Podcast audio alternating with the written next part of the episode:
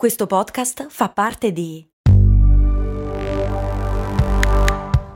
Voice Podcast Creators Company. Se a volte ti senti così, ti serve la formula dell'equilibrio.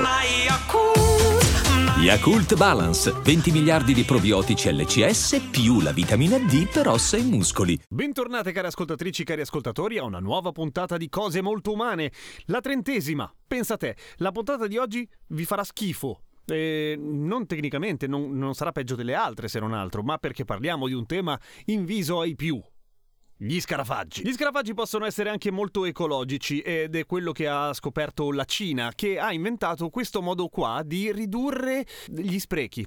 Allora, le. l'umido che noi creiamo, il, la spazzatura dell'umido, che ci sembra la cosa più innocua del mondo, è tutto sommato abbastanza innocua, nel senso che si autoricicla in un certo senso, ma produce un sacco di gas serra. Ora, la Cina, come sapete, è un paese con un sacco di abitanti molto grandi e non grandi gli abitanti, grande il paese, e crea una quantità di cibo da buttare pazzesco, molto più di quello che riescono a gestire le discariche a cielo aperto e oltretutto inquinerebbero moltissimo. Per cui cosa si è inventata? Degli allevamenti di scarrafoni giganti. Ce ne sono alcuni che ne, eh, ne hanno dentro tipo 7 miliardi. 7 7 miliardi di scarafoni. E sono fatti così, sono degli stanzoni bui, umidi e caldini, giganteschi, tutti pieni di scarafaggi. Immaginatevi questo Golgota brulicante.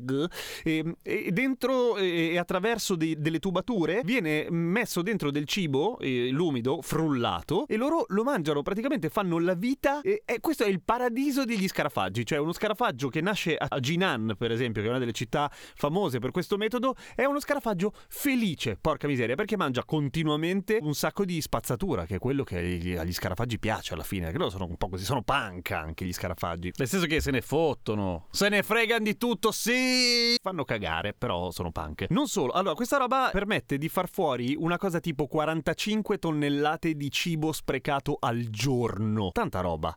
Tanta roba. E quando gli scarafaggi muoiono, eh, vengono a loro volta, perché finiscono, la loro, fanno la loro vita spettacolare nel paradiso degli scarafaggi, dove fanno anche l'amore, si riproducono, eccetera, però a un certo punto invecchiano e muoiono. Tenete conto che uno scarafaggio sano campa più o meno sei mesi. A questo punto muoiono, vengono cotti al vapore, tritati, disinfettati quindi, tritati e dati ai maiali, che, che a loro piace perché sono proteine, eh, sono proteine, ma non solo ai maiali, anche agli umani. Vengono anche usati per creare un farmaco che va molto in Cina, eh, a base di scarrafone. Per fortuna non qua. Eh? Bello. Questa cosa rende così tanto che è diventata una sorta. Non è che ce n'è uno, ce ne sono tantissimi di allevamenti di scarafaggi.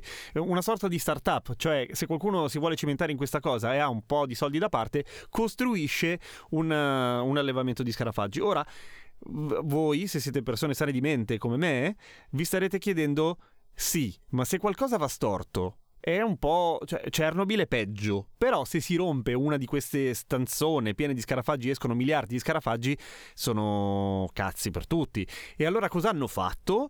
Hanno. È tutto molto ecologico anche questo. Eh, questi allevamenti sono circondati da un fossato grande, eh, pieno di pesci, grandi anche loro, eh, che sono lì, che non aspettano altro che qualcosa vada storto perché così si riversano miliardi di scarrafoni nell'acqua e i pesci mangiano tantissimi scarrafoni. Questo l'hanno inventato, l'hanno scoperto subito che questo poteva essere un metodo?